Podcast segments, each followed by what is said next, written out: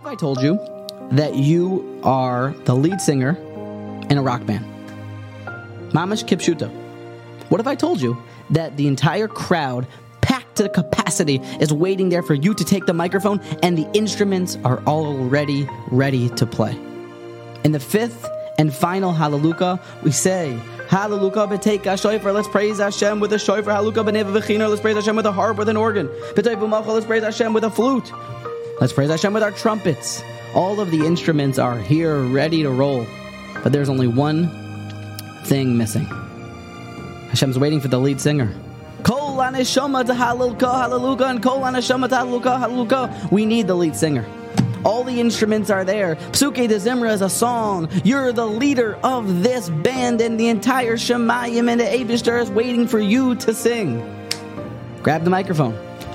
Kol haneshama to Haluka kol haneshama to Haluka.